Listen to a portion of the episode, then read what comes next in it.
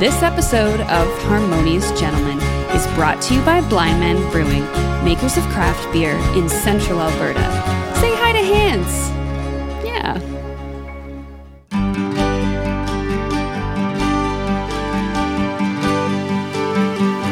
Harmonious Gentlemen. Well, if podcast episodes were the number of arguments the average family had around the dinner table in a year, you'd know this had to be episode 57 of The Harmonious Gentleman.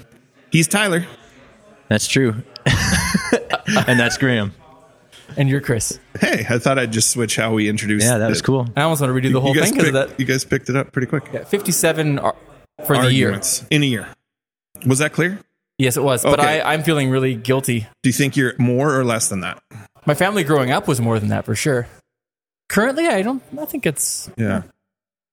Tyler, you yell a lot. What do you think? Uh, yeah, it's, but is, is one person yelling an argument? Uh, I guess that it depends. How I know. you I think that number's an pretty high. I think maybe it's like way lower when your kids are young, but when they're teenagers, like I don't think we had arguments till I was 16 in my house, and then we were probably way above average. like nightly dinner time arguments? I don't know. That's kind of what the Yeah. article I read said. So Knowing you and your demeanor, I find that hard to believe that you would argue with anyone. I was kind of a jerk from like 16 and a half to 17 and a half. I really raised the average. Tyler, um, we can get to our episode in a second, but I've just I've lost sleep over this. Uh, you said you're going to get an alarm clock last time. you committed to it. Yeah. and your lifestyle was going to change. You're going to be a better person. You look good today. That's good. But Yeah, I'm did well you get a- rested. yeah.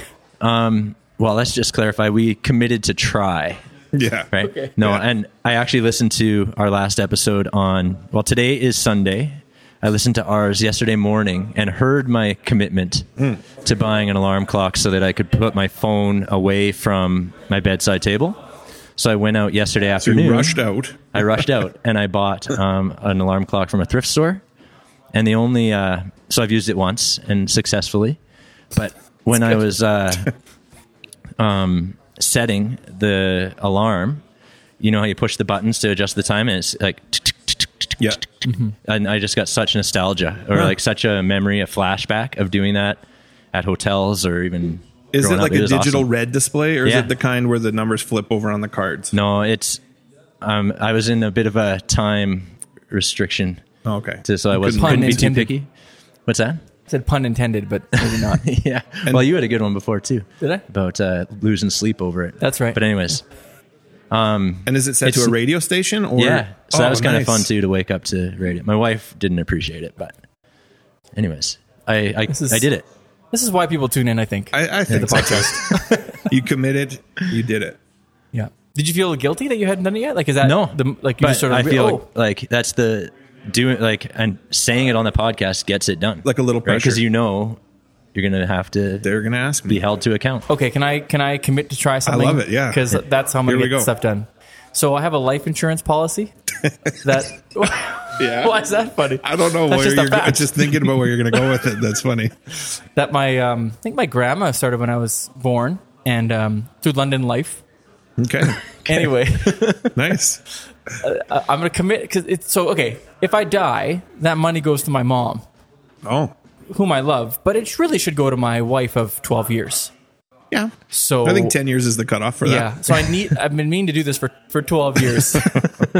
Or two. it's just that phone call that you have to make. It's not a tough phone call. I just put it off and put it off. Now it's become um, an animal. So I need to put this animal down. So my commitment is that it's going to happen. Okay. But is it like you're you have to face your own demise, and that's why you don't want to make the call, or I, honestly, do you have those things that you you should do, but oh, there's no yeah. reason why you're not doing Sure, it? sure. That's what this is. Okay. There's no reason, which is why it's perfect for the podcast. okay, Okay, mark it down. All right. market. Marked.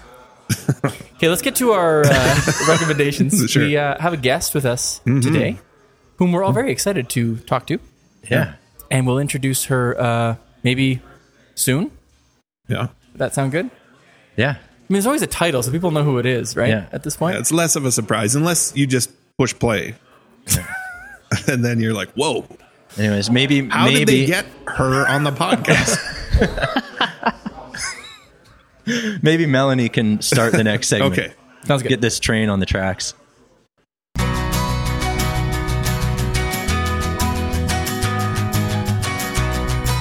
This segment is proudly supported by Cilantro and Chive. The Harmonious Gentlemen highly recommend their fresh, simple eats and their passion for making their community a more harmonious place. So I do have a recommendation. Last night I went out to uh, see The Fiance at the Citadel in Edmonton, and it was so good to be back at live theater again. Uh, just you know the crowd, the interaction with the actors, and they did a fabulous job. It was just lighthearted, so funny, and just a good time. Awesome. Citadel's right downtown. Yeah. Yeah. It's called. It said it's called the fiance. It's called The Fiance. Yeah. Yeah. yeah, It was fabulous. It was, yeah, lots of little pl- subplots and things happening. So, yeah, oh. very fun. And like a full crowd, did it feel like normal? Yeah, it was full Yeah. crowd. Okay, So that was good. I, I, I did go to the World Cup Mexico. Me too. Not the Mexico, sorry. Uh, Costa Rica? You did. Uh, Yeah. Costa Rica versus Canada. It was good to be there too. But That that, was was, a lot of 50,000 people, people. yeah. Oh my goodness. How was the game? it was good. was it, was, it was less cold than I thought it would be. Yeah. Yeah. Very entertaining. Yeah. I'm not jealous. Chris, You can still go to Mexico on Tuesday. I'm going to recommend a little show on Disney Plus called Olaf Presents. The little snowman from um, Frozen does these little one minute shorts where he sums up like Disney movies through song and dance. And if you like his little humor, I don't really love the movie Frozen, but his part in it is hilarious. And so he'll, I think the first one we watched was The Little Mermaid. And in one minute, he sings and dances his way through the plot of The Little Mermaid. And it's really funny. I think he does five different Disney movies. So if you just need a little pick me up laugh, check out Olaf Presents on Disney Plus. No. not that this really matters. Were you watching it on your own, or did you have sort of family No, with I you? was with my family. Okay. It's a good follow up question, though. Cool. Nice one. My recommendation is a podcast. And I feel like I've had a few podcast recommendations lately. Mm-hmm. I don't know what that's doing to our listenership, but hopefully, you, as long as you Driving come them back to us probably. after checking these out, Okay. I'll keep doing it. Um, I'm going to recommend Canadaland. Um, I think they've they they produce a few different shows, but I just looked up Canadaland and Shortcuts are the episodes I I especially like. Um, it's media criticism, news analysis, kind of uh, investi- investigative journalism stuff. I keep cool. seeing it on things, but yeah, I've never listened to it. Yeah, to it's it. interesting. It's just like an alternative alternative news source. Talk about current events and nice. yeah. Is it produced under like a podcast banner or group, or just its own thing? Like, No, that a I think I think one, it's like a crowd funded thing. Oh, nice. Yeah, it seems pretty cool. So check it out. Um, I think I said to Krista the other day, I feel like if we were strictly a current events and political news podcast, that would be like like us. Like Hmm. it's similar to us. I think. But it's already out there, so we'll keep doing our. Yeah, we'll keep doing whatever we're doing. My recommendation is um, a location. Uh, in fact, it's a location where we're sitting right now. If you can't tell by the uh, background noise, we are at Blindman Brewing Tap Room, um, meeting our guest here today. And we've recommended this place before, but since we're sitting here, I'll just remind you that it's an awesome place to come and have a have a pint, have a conversation, talk to Hans or anyone else who works here, who's all wonderful. They were so accommodating to us. They had a table. They kicked some people off of our table Did for they us. really? They did. I got Yeah. here a little late. Wow, that's cool. It was really cool. I don't know You if they're flashed the harmonious gentleman sticker, and they just were like, they out had us set up. Yeah. So we thank them once again for you know sponsoring us, but also giving us this space. And so check out the tap room in Lacombe. yeah, It's awesome. and making great beer. Mm-hmm. We're having the Cali Really good beer. Cali Common right now. It's good. it's anything but common. Right. Tyler, who are we talking to today? well, we have Dr. Melanie Humphreys Ooh. Yes. on the podcast, and I'll I'll do a proper introduction maybe after a little jingle. All right. Here it comes. I got a little goosebumpy at the doctor part. yeah, me too.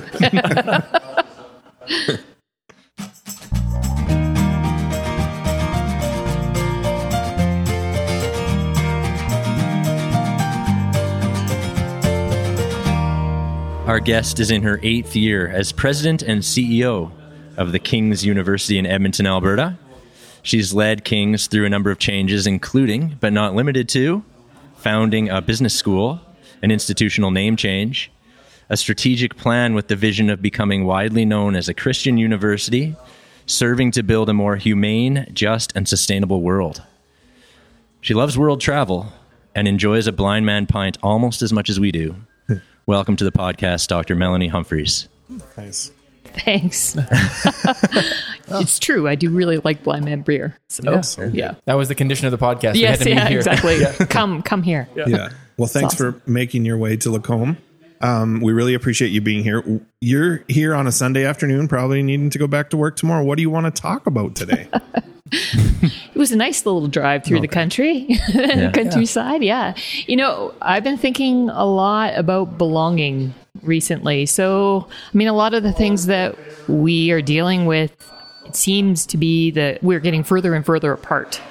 As Yeah. as people, um, so whether that's uh, you know in our communities, in our families, we started the podcast off talking about things we argued about, right? So like how how do we how do we bring that together more from fractures back to wholeness in, in that sense? So I, I think about that as families, as community, as society, as a university. How do I, you know, how do we do that well?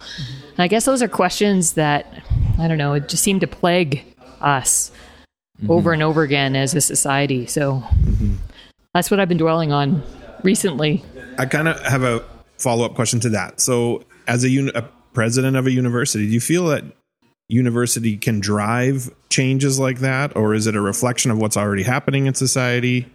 What What's the culture like at King's? That's a good question. I, I think it's a both and uh, because we all bring whoever we are to a place.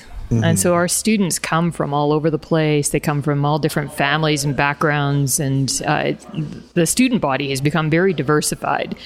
Um, and actually, this is something that we we're addressing right now. Um, so the student body has diversified really quickly, but the faculty and staff don't diversify as quickly. So some of our students have asked us questions like, "Why don't I see myself represented?"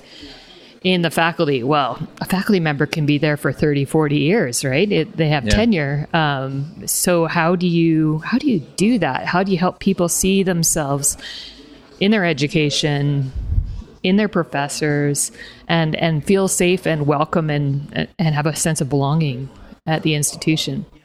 So that's it's a hard that's a hard thing to navigate Has this been something that you've thought about more and more during the eight years that you've been there, or has this always been kind of part of what's on your heart as a as a leader? This idea of belonging.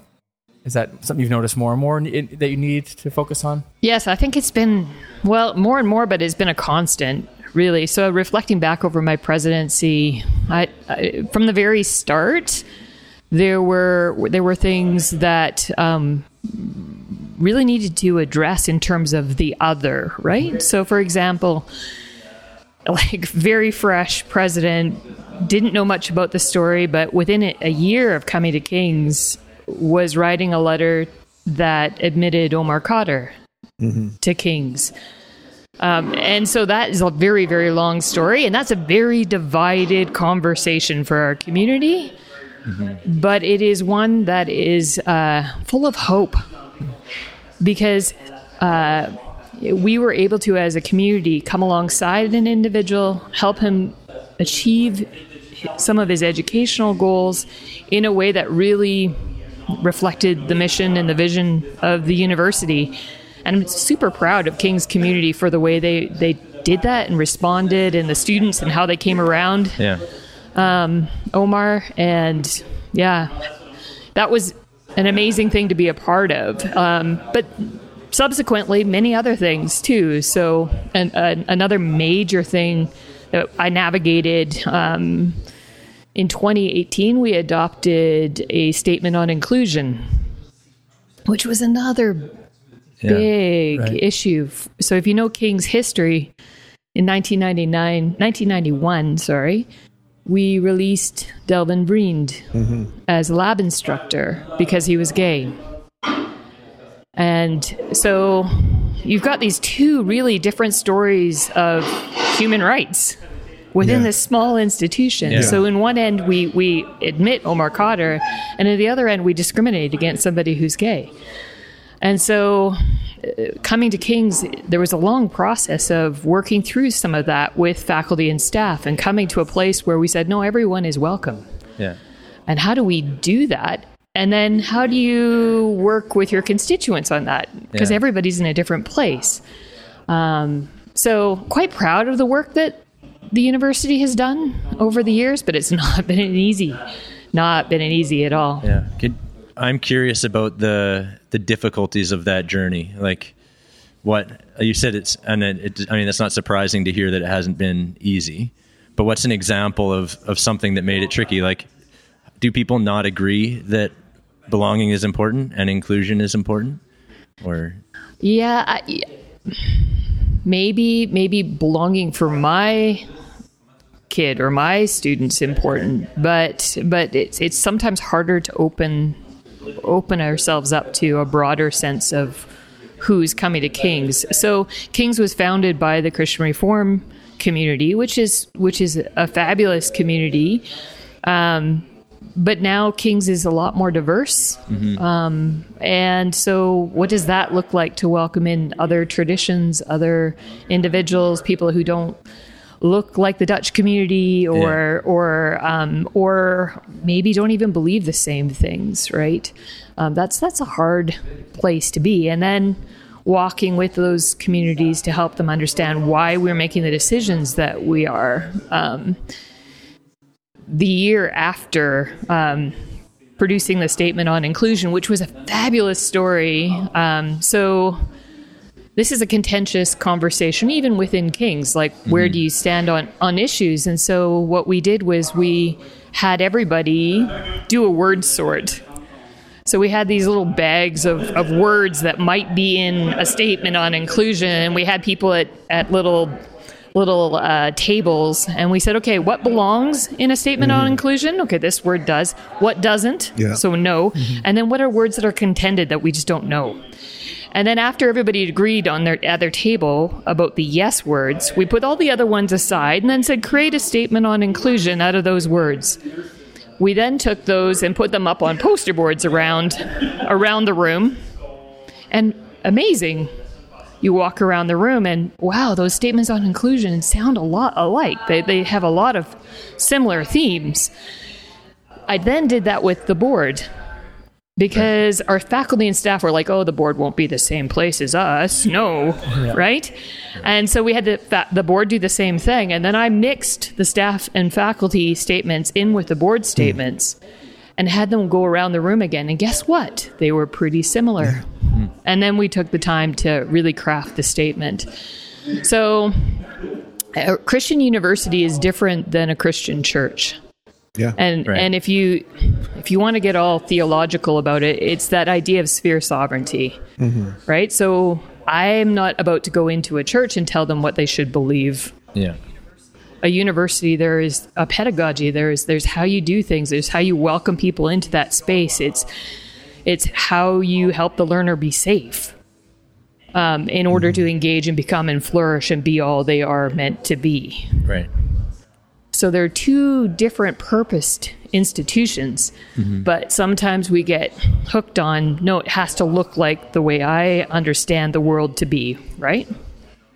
Um, Tyler and I have both taught social 30 at the high school level, and two of the case studies that we talk about when we're doing the Charter of Rights and Freedoms is come from King's College's history, right? So Right. That's kind of amazing. But I'm listening to another podcast about um, the rise and fall of Mars Hill, and one of the leaders there kind of talks about like collateral damage. If you're a leader, sort of like there's going to be he, his phrase is like people behind the bus, and it's like you're okay with that. How, how does that play into decisions you make? Like there's going to be collateral damage or potential fallout, or maybe supporters aren't going to like your definition of inclusion.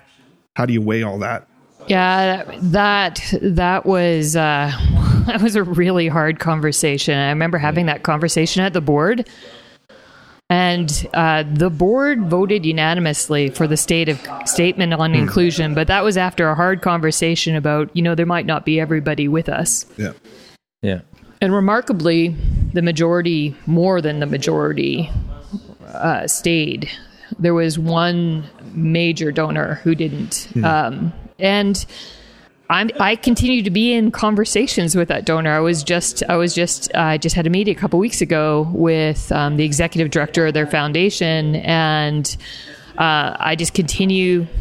My, my my dad had this funny saying, you know, she uh, she uh, was a rebel and drew a circle that closed us out. But I, Love and I had a wit to win. We drew a circle that took her in, right? I just keep on reaching out and saying, this is who we are. This is why. Join us in our mission. Yeah. Um, and there's there's not going to be everybody who join you there. So you have to be okay with that. Sure. I love that you're inviting and not running people over with your bus, though. That's good. Yeah. Maybe we'll just do a, a brief pause for uh, a drink. Thanks so so much so far, though. This has been wonderful. Yeah.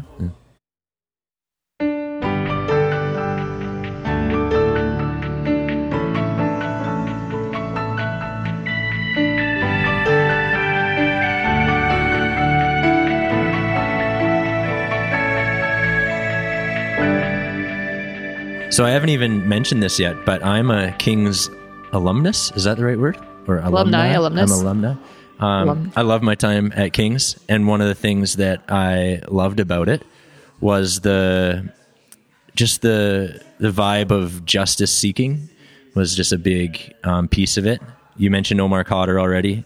I remember that um, was kind of at its early stages. He wasn't a, a student there when I was there, but the whole court case and uh, and all that was happening kind of right before my eyes, and I loved that Kings was open to having that conversation. Um, and then you- you've also mentioned some other things just of King's history, and it sounds like your your story has involved a lot of reconciling with the past. So we talked about Delwin Vriend, him being let go.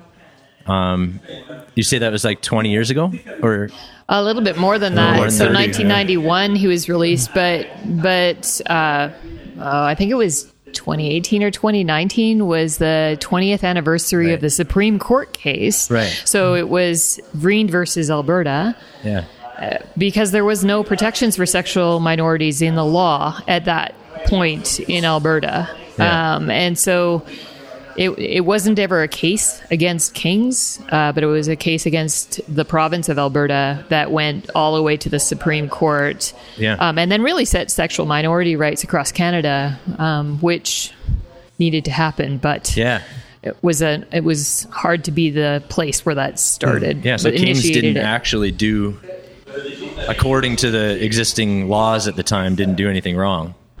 But according to No, but like, ethically, ethically, like, I did- don't know. yeah, right. Yeah, how do you treat people? yeah, Yeah, sure. And that was just the story of a of a guy who was gay and it was found out by the university. Or, well, and and people at the university knew he was gay for quite some time. However, it, it, it at that time came to more of the leadership and and the boards, on, and they felt pressure um, from the community.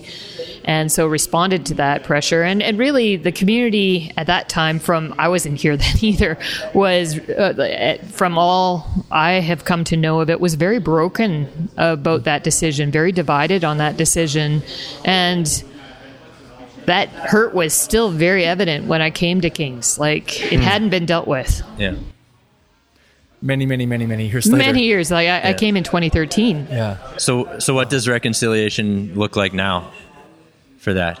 Yeah, good question. I, I don't think we've arrived. Like, please don't get any pretend Yeah. pretend to feel that way. But um, I feel that we continue to live into that story and continue to pursue justice things um, and and ways to live into better better relationship with everyone. Um, so, for example, uh, again at the beginning of my presidency, we had the uh, the privilege of attending the Truth and Reconciliation Commission in Edmonton on residential schools, and we canceled classes for two full days and had students, just all faculty, staff, all just go down to the convention center and listen to stories of residential school survivors, which were painful and hard and exhausting and good.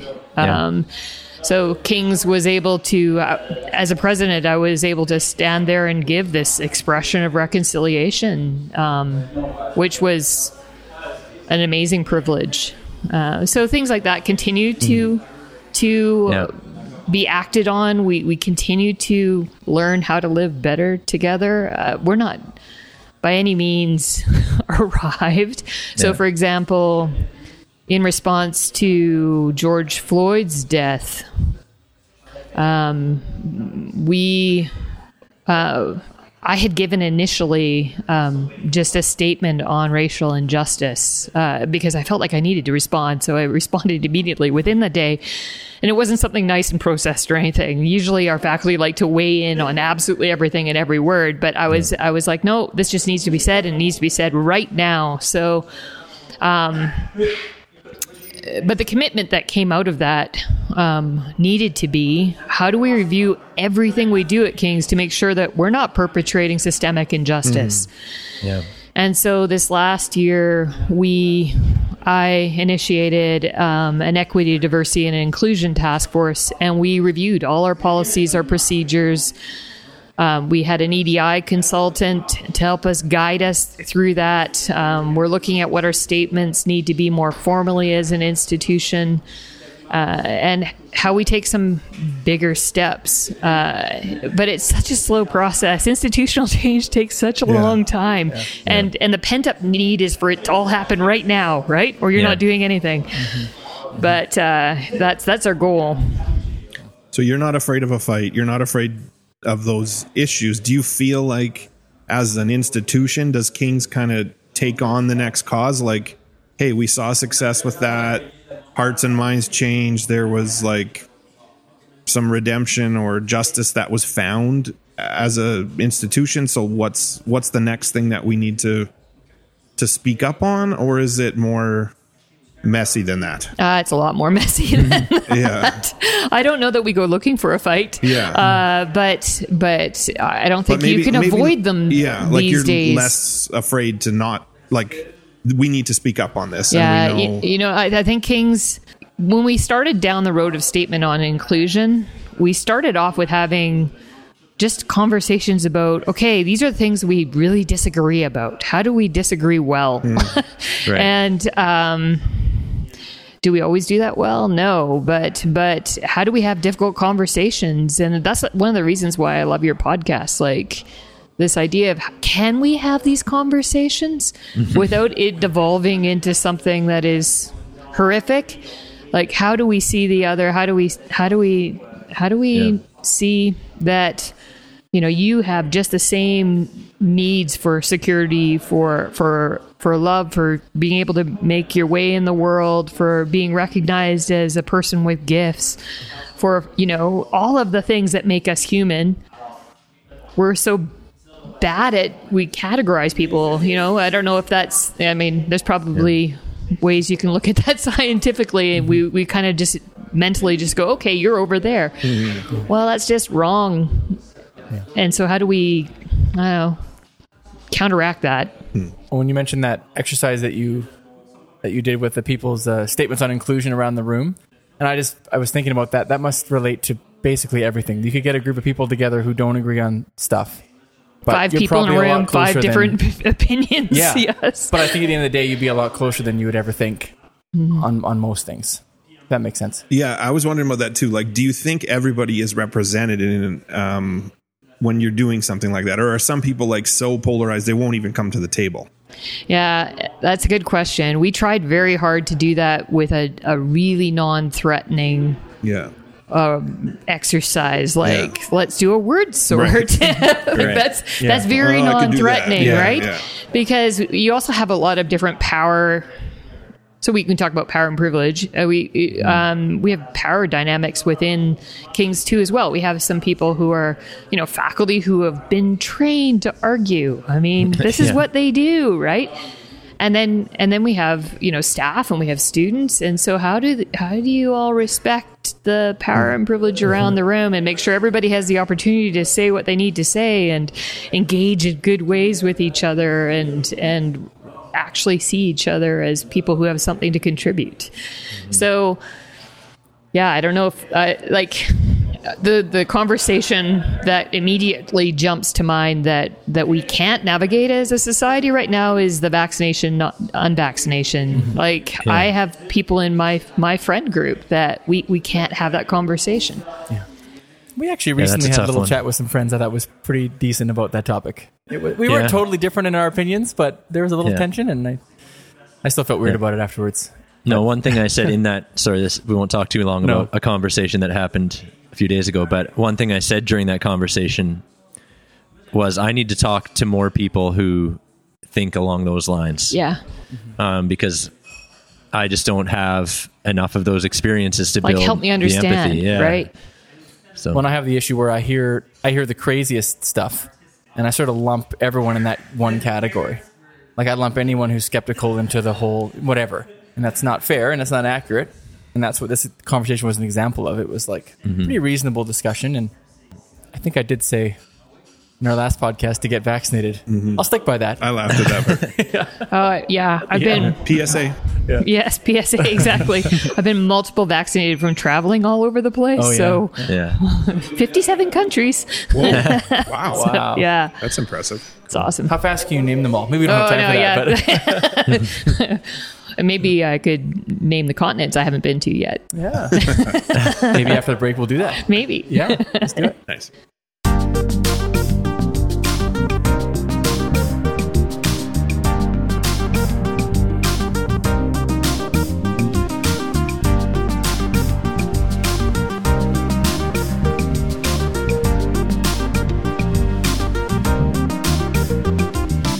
Question I'm thinking about is um, not knowing your clientele totally, but um, maybe making the assumption that some people are sending students to King's because it's a Christian university and there's kind of a history there of maybe my child will be sheltered a little bit um, with people that they're similar to in their beliefs or their backgrounds.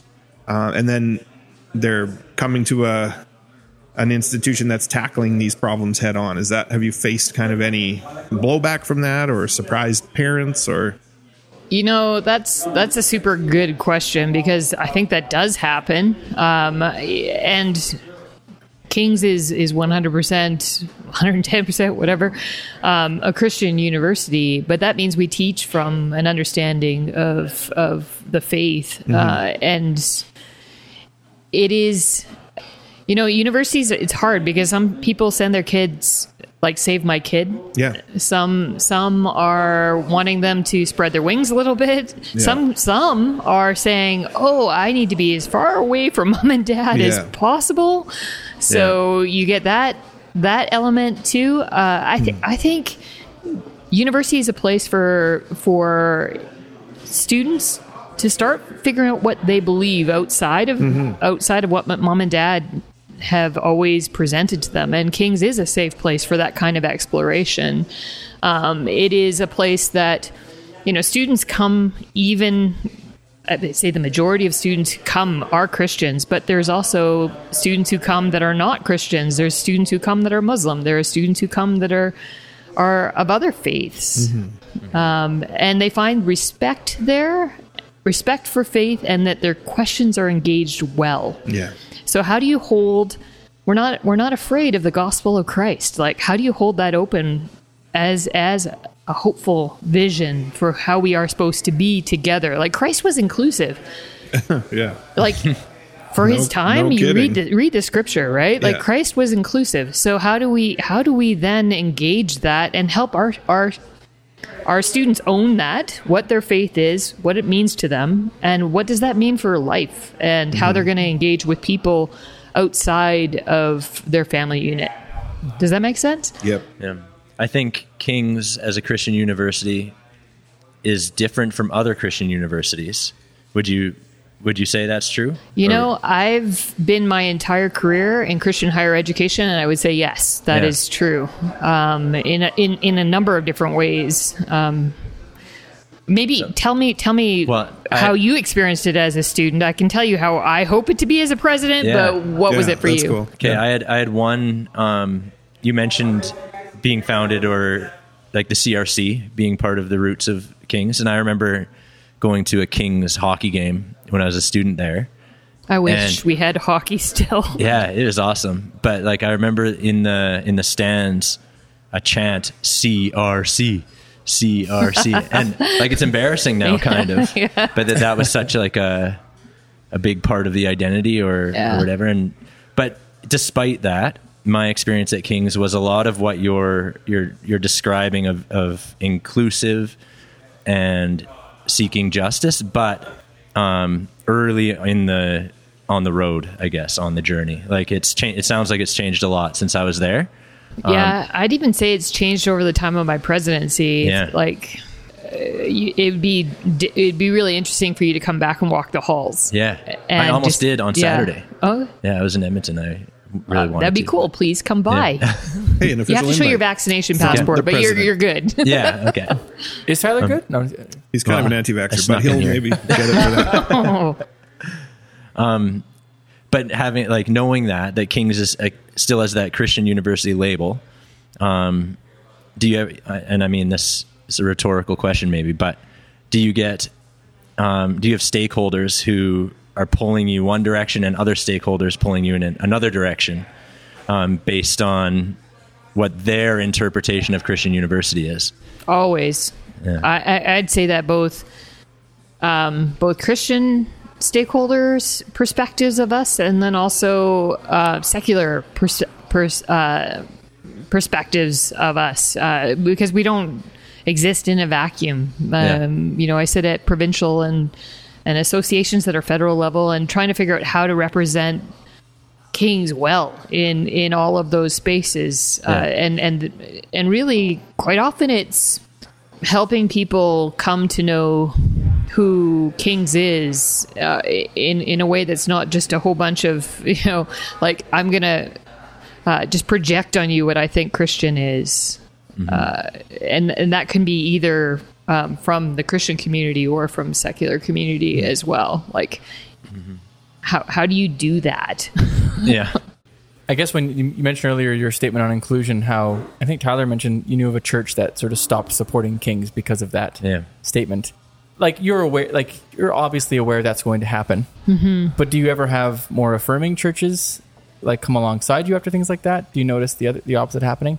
Yeah, you know, we did when we published our statement on inclusion, we did lose a few donors, not a massive amount of them, but but we also gained some donors too as well. Hmm. And I, I'd say for those that we lost, there is a grieving that is Sure. there. You Yeah. know, be, because they, I, I, I really don't think they understand what the statement inclusion is about, or to the extent that we understand what Christian mission is about and who Christ is about, right? So it's but it's a difficult it's a difficult conversation I know that churches are having and it's divided churches in a number of different denominations. So uh, it's it's Yeah. it's not a it's not something we're going to solve, but but it, it we can continue to hold that that hand of fellowship out. Yeah this is probably work that is never finished. Not probably, it is work that's never finished. But I don't know how long the tenure of a president is at a university. but at some point, when you move on to something else or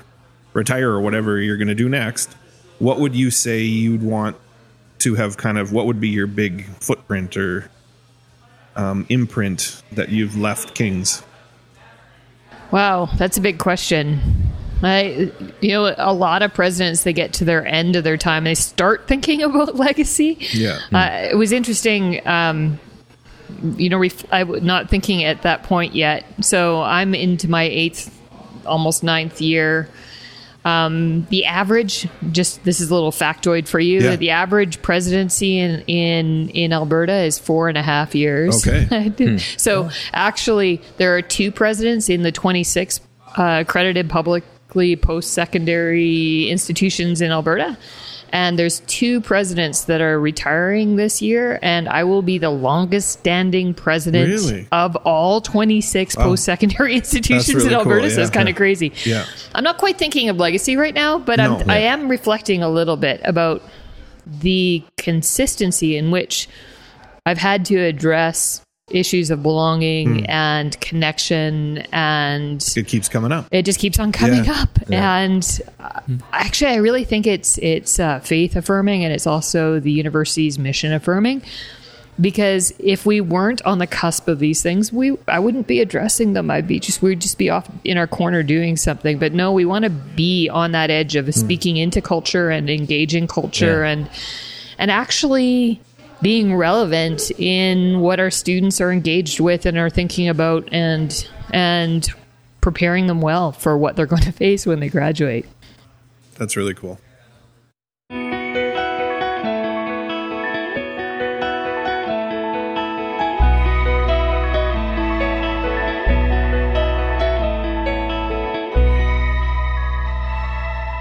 So, on our podcast, we uh, often talk about trying to have harmonious conversations. Um, I'm kind of in awe of what it sounds like your ability to facilitate these kinds of uh, conversations and discussions. And um, it's a skill set that you obviously have, and you've, I can assume you've gotten better over the years uh, in these situations.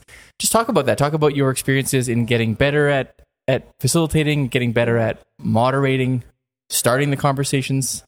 How has that happened for you? You know that that's a very good question, and it's it's something that definitely takes a lot of practice. but I immediately my mind cast back to I lived in Lithuania for ten years, and um, some of the the intercultural stuff, like I see this play out all the time in conversations that I see happening, even in in some of. Uh, what we've experienced recently on the black and white uh, race conversations um, following George Floyd's death. Um, and some of it, for me, I, I, think of two stories, uh, and we'll go back even further from from Lithuania. Go back to I lived in Austria for a year and a half and working with refugees and I remember being at a, at an airport with uh, a refugee and and the, the folks that I was I was working with, and we were picking up some someone. I can't remember what this. It was a long time ago. I can't remember what the issue was. But as a naive, you know, person, I I just said out loud to my refugee friend, "Wow, I love airports, and I do, but I love airports. Look at all the people coming and going. Where where could they possibly be coming? Doesn't doesn't it? Aren't you interested in their stories? And this refugee looked at me and just said, "I hate." Hmm. Airports. I can go nowhere. I have no rights. I have no ability to go anywhere. And yeah. in that moment, it just hit me, you know, as a Canadian with a Canadian passport, I can go anywhere and. I have the ability even if I don't have very much money on it, but my, maybe you know I could figure out somewhere. I could pull out my Visa card and go somewhere. I had there was no restrictions for me, so privilege. Yeah. Often yeah. the conversations about privilege. There was privilege and power in both those things, right? Yeah. So then, fast forward, living in Lithuania, and I'm an English speaker. I have a little bit of German, very little French my French teacher and I really didn't like each other in high school. Like it was mutual. So, like in Lithuania, and and you know, surrounded by Lithuanian and Russian people, and some of my staff that would come from new new staff would come from North America to this school, this this university, LCC International University in Lithuania and they would want the Lithuanian staff in the lunchroom to speak English so they could either be a part of the conversation or not feel left out or not feel like they're being talked about mm-hmm. in that conversation.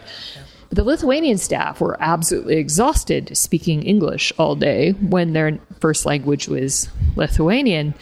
And really, it wasn't about them. It wasn't about the North Americans anyway. Right. And so living in other cultures and living in a language that wasn't my first language and uh, responding in those and, and realizing, okay, I'm not privileged in this and I shouldn't be, and I shouldn't insist that is my language first. You know, so I guess it's almost like an awakening.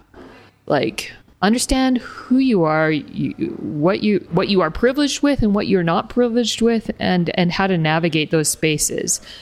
And then yeah. what is important to this person and and how do I communicate what's important to me in a way that can be understood. And that kind of answered the question I was going to ask, but I'll see if it sparks anything else. A lot of the conversations that you've been facilitating over the years is in a room that is probably not that diverse, like culturally, or like it's probably a lot of white people, I'm assuming, highly educated white people. Um, so is that is there something different there? Like, I get the cultural context piece and the the empathy for like you've had experiences that give you empathy for being the other, Right, right. right? But when you're in a room with different kinds of power dynamics and is it the same principles just applied slightly differently or are there other other things to consider if that question makes sense Yeah, it's a good question. Um, thankfully, things are diversifying, but not fast enough. I'd say. Um, you can you can pull this into just about any kind of. Uh, so they talk. We talk about intersectional understanding of, of frameworks, and so whether it's you know me walking into um, Universities Canada meeting, which is all presidents of all the universities across Canada, and it's predominantly white men. yeah Yeah, for sure. or if it is, uh, and and it, that's you know about twenty five percent are now female, but there's even less. There's there's like one or you can count on one hand pe- persons of color that are presidents in that space. Um, it's, it's probably back to the start of our conversation, thinking of the sort of fractured nature of the way we look at each other. So how how do we how do we see the person in front of us, um, and invite the whole of that person to the conversation, um, and not just a, a black person, but this is you know uh, someone who is Yeah. who is much more than that, or a white person. This is somebody who's much more than than that that single category. I, I still do inhabit mostly white spaces. That's very, very true. Our student body is a lot more diverse. Um, our faculty and staff cannot are, are diversifying, but not as fast. Part of what I, in order to pay for my doctorate, I taught in a master's of organizational leadership program that they sent me all over the world to teach like intensives and then do the rest online, which is a great way to pay for a doctorate if you ever want to go that direction. Um, but I found myself teaching, like I've taught in nine countries, and I found myself teaching master's level courses to people in Ethiopia and wondering what right did I have to be there?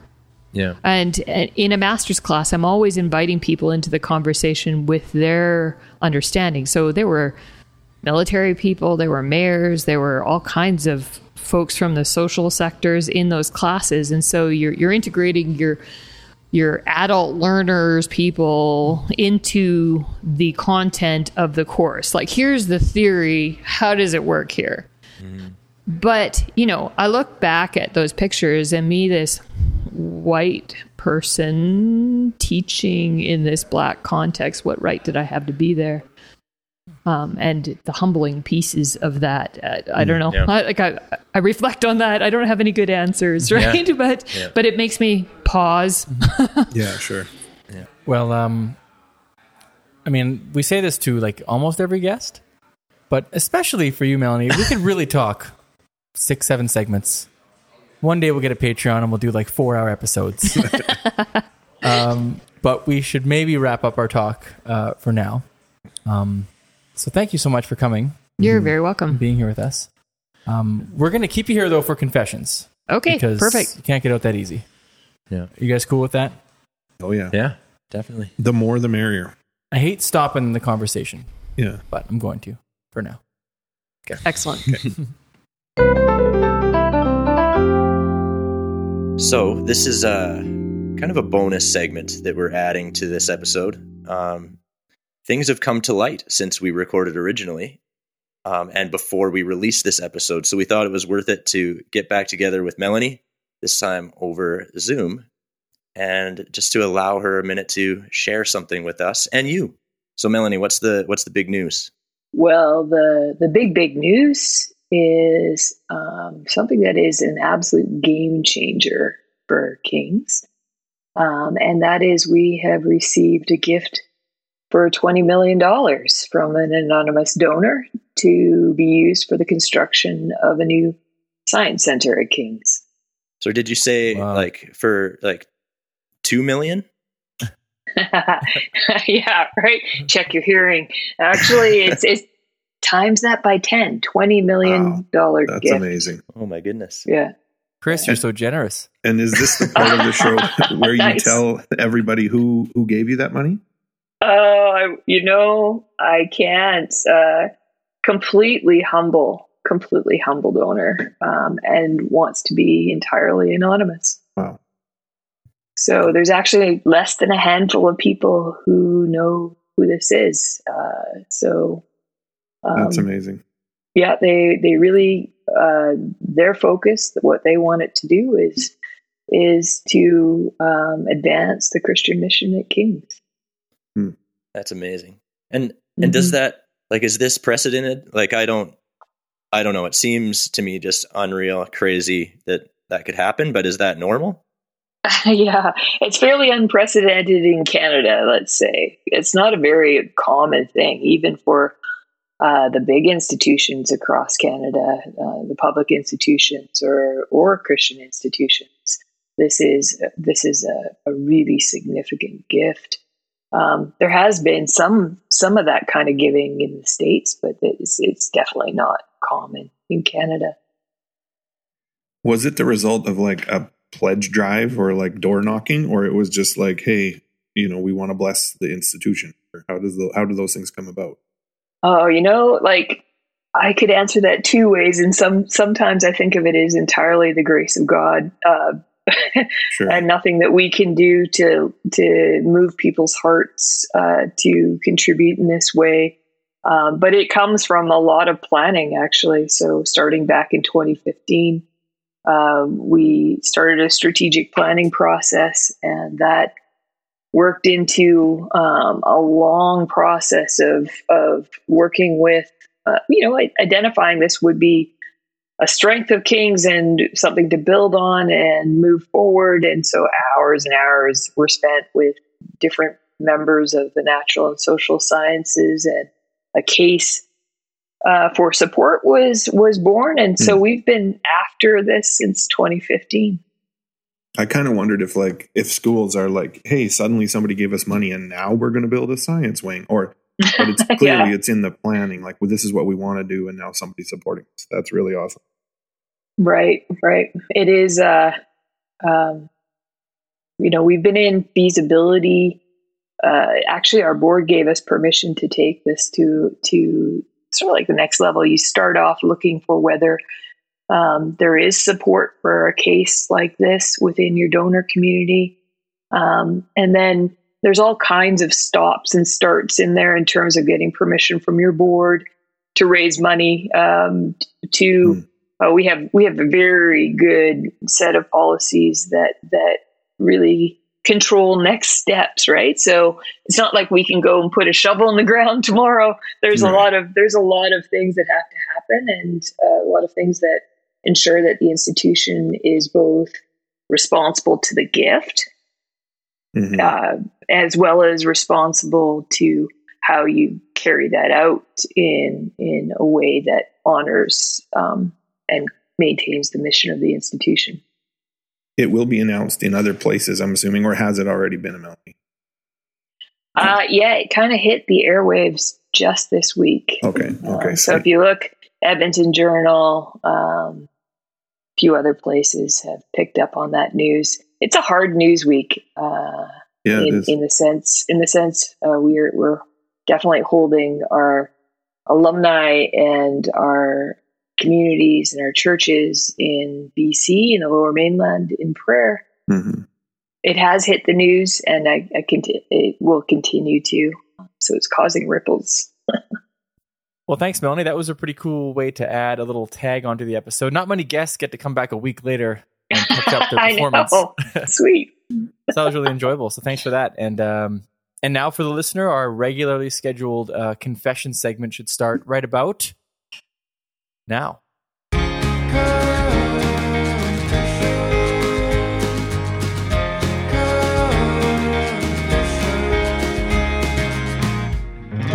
Right, welcome to Confessions. Welcome. Thank you. Thank you. I'm, going to start, and I've been struggling with this a little bit. I have lots of Kings related confessions, but I think I'm going to hold those off until Probably was. another episode. But um, this is, I don't know, just something that happened in the last few days. I have a um, a flipper, like a fake tooth that I can flip in and out um, as a result of a hockey incident. And I am pretty good at keeping track of it. I have to take it out to eat. But I, I have a, a move where I can take it out quickly and slip it into my pocket um, and then slip it back in pretty quickly and smoothly. But other than that, I like it goes into its case and that's it. But the other day, um, I lost it and I had no idea where it was. I went to get it from the case; it wasn't there, and I it ruined three quarters of a day. Like I was obsessed over it. I was on my hands and knees everywhere in the house. Like because it's expensive and it's It's expensive, and like want yeah. going out in public without a missing front tooth is. Right. I don't know. I'm not really a hockey player, so it's like Sort of embarrassing. imposter syndrome. But like, so I guess the confession is that it, it like ruined almost an entire day, and the people around me, like my family, knew that that was all I was thinking about. I was bribing my kids to find it. Um, and as you can see, I do have it in Yeah. today. Yes. My son found it in his bag of Lego. Oh, wow. And that's I interesting. have no idea how it got there. But um, so he held I it for over sure blame for- him that he put it there. Yeah. What did he win for that? Well, I did promise, like, I'll, like, guys, whoever finds it gets a prize, and he keeps reminding me. He's like, "Remember, I found your tooth." like Tooth Fairy. yeah. So, like, Opposite tooth fairy. Nice so job, that's Rick. about it. That's the confession. That's is that. I have a fake tooth. I Yeah. lost it, found it in it's a back. pile of Lego. I, I, I that's not like, that's a good confession. I've been there where something embarrassing, or at least it was petty, that kind of wrecked a day. Or I, I get that. I get what that yeah, feels like. I guess that's more the confession. Ever a body part that- though? no, Oh, No, my confession is I was um I was shopping with my my two kids in in the superstore in Red Deer, and as I was walking by the checkouts, I noticed a man walking towards us with a a big kind of winter coat, and it was lumpy, and he was hmm. holding stuff, and it was Yep. very clear he was stealing. Like, Totally. he had his things were in his jacket, and as he walked up to me, I. I looked over and I saw a lot of workers where he was going. I'm like, well, th- they're going to They figure got this out. This guy's clearly shifty eyed, holding his jacket. And so he went down one of these sort of there- like a, a checkout aisle where there was no one working. And I was pretty far away with my kids. And you know how little kids are kind of, I didn't really want to. So I had this moment where I'm like, I could probably go and like tell these guys. Yeah. And like, this guy is stealing. But I, but I didn't. I just let it kind of play out. And then I sort of thought, so like, I guess my confession, just two parts. One part, I maybe could have told them because he was obviously stealing from them. Um, but he also kind of looked a little bit rougher, and I thought, eh, I have a loaf of bread. Like Good for whatever, you. You good for you, man. food, like, yeah. But then I also read an article about Superstore and their parent company like not treating their workers very well uh, a couple weeks back, and they're in talks about you know their wages and stuff. So I was sort of like, eh. I was even more.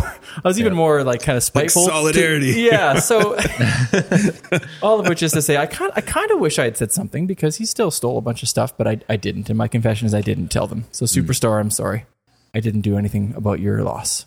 Is that a confession? It Should is I- because you was a think you should have done Yeah. something. Should I have done something? I think I should have. oh, you were prompted, but hmm. It's one of those it's, it's hard. I'm far away. You know, it just I think they're not even allowed to ask you if you're stealing until you've like left the build. Like there's weird rules about Oh. stores and shoplifting. Hmm. Even though he probably so you was. saying anything wouldn't have done anything anyway. So don't worry about you don't think so. Okay, I'm absolved. I was hoping the confession would be you tackled him in the entryway. I thought he was going to go back in and steal some himself. if he did it, It's like, oh, that was easy. hey dude, can I borrow your coat? It did look easy though. I will say he Yeah. walked out. It looked like almost like a cartoon, like how obvious it was, but he got away. Anyway, Melanie, do you have a confession for us? I do. Um, so this uh, this last year and a bit of COVID has been ridiculously hard, and most of the time, I deal with the stress of the job, which is an interesting job to be president of a university, uh, with a little little uh, uh, memorable acronym or whatever you want to call it. Divert Daily, which is like a coffee with a friend. Withdraw Weekly, which is Sabbath and then abandon annually. Uh, as you know, I've been to multiple countries, so I abandon fairly well Nice, usually. yeah. But you know, with COVID, we You couldn't know where to leave the country. I have nowhere to hide, right? So I got myself a an inflatable kayak, and uh, this summer drop stitch floor. So yeah, call me if you want to know more about it. But fabulous, fabulous uh, kayak. And I went to 20 different lakes in Alberta. There's apparently 800, so I've got a ways to go. Wow. Yeah, I know, crazy. Yeah. So my confession is I need to find something to do during the winter. I'm not going to kayak. No. Have you snowshoed? Yeah, my my confession is I have a new pair of snowshoes that have been in my garage for two years and I haven't even oh, tried them. So I think that's maybe like I have to find I have to find that like kayaking, being on the water was mm-hmm. such a mental release for me. Mm-hmm. I just loved it, and I would just throw it in the back of my jeep and off I would go, and you know that was my happy place. I need to find a new happy place in the winter. So that's my confession. Yeah. Commit to try snowshoeing. Yes, How about that? I'm, Yeah. I'm good with that. Yeah. I'm going to admit something that my wife has been suspicious of for a while. In 2012, I took my family to, uh, Eng- uh, well, I, like, you know, as parents, we took our kids to Europe and we drove on the Autobahn, which is a really awesome experience. We had a Mercedes Vito, a nine passenger, beautiful van. And for some reason, like the hum of the tires, the speed we were going, everybody fell asleep. My parents were with us at the time, so there was seven passengers. I was driving, and I just thought, I need to know how fast this thing can go. And I'm on the Autobahn, like there's no speed limit. And so I kind of inched my way up and up. And I got to, and Chan, I've told Shanna that I only got to 165, but truth is I got to 195, and she woke up right when I was like, I'm going to get to 200. I was so excited. Um, and she was like, Chris, how fast are you going? Uh, and I think I actually told her 145 and kind of like quickly slowed down. But so I almost got to 200 kilometers an hour Wow. in a nine passenger van. Sweet. And at that speed, by the way, cars are ripping by you. Oh, like yeah. Lamborghinis. They start blinking their lights. Get out of my lane. Yeah. Get out of my lane. Oh, So I stayed in the right. There are no limits. That's No the whole limits. idea. So you Depends on where you are on the Autobahn. Yeah. But Yeah. there's stretches where you just go 195. 195 in a nine passenger, like a big old, and it was like, Was it just shaking? smooth- No. No. Does it that was irk like you, though? Like made you didn't get to 200? Yeah, I mean, sort of. Kind of bugs me you didn't get there. I'm going back. nice. So, Shanna, 195. yeah. Now you know. Can't wait to hear in the next episode how this conversation goes, Chris. Right. It'll go great. Um, there's a lot of ways to touch base with the podcast. Chris is the expert. Well, we have a website that Tyler's worked furiously on harmoniousgentleman.com. We also have social media uh, that you could probably reach us Harmonious Gents, which is both Instagram and Twitter. I think so. And We're if you want to email us, Yeah, you can email us. harmoniousgentleman- You go, Tyler. Yeah, I- I'll, I'll say it. Harmoniousgentleman at gmail.com. We're also on Facebook. We check very periodically, Yeah. yeah. but um, I will say too, if you have a minute and you listen on like Apple or podcast, if you wouldn't mind giving us a review, we'd really appreciate that. Just like a quick, not not even like typed out, just the star review, whatever star amount Star we it up. deserve. Yeah. Kind of helps keep our podcast in the conversation. Probably conversation. four or five, four and a half. I mean, I would guess This one at least. three. This, this podcast. this episode. This sure. If you don't episode, give this sure. five, what are you listening to? Um, well, that's it, you guys. We're done. Tyler, what do you think? whew, we did it. Yeah. Um, well, I'm really grateful that Melanie is with us. Yeah. That was amazing. Thanks for inviting me. Yeah. it's really cool that you came. My, I was gonna pressure my kids to go to Kings anyways, but now even even more so. nice. Perfect. Yeah. Sweet. Awesome. My kids want to go to Trinity. Is that going to be a problem? Yes. Okay. Only with I'm a Tyler. graduate there too. Maybe we'll just say bye real quick. Goodbye, everyone. Bye. See ya. See you later.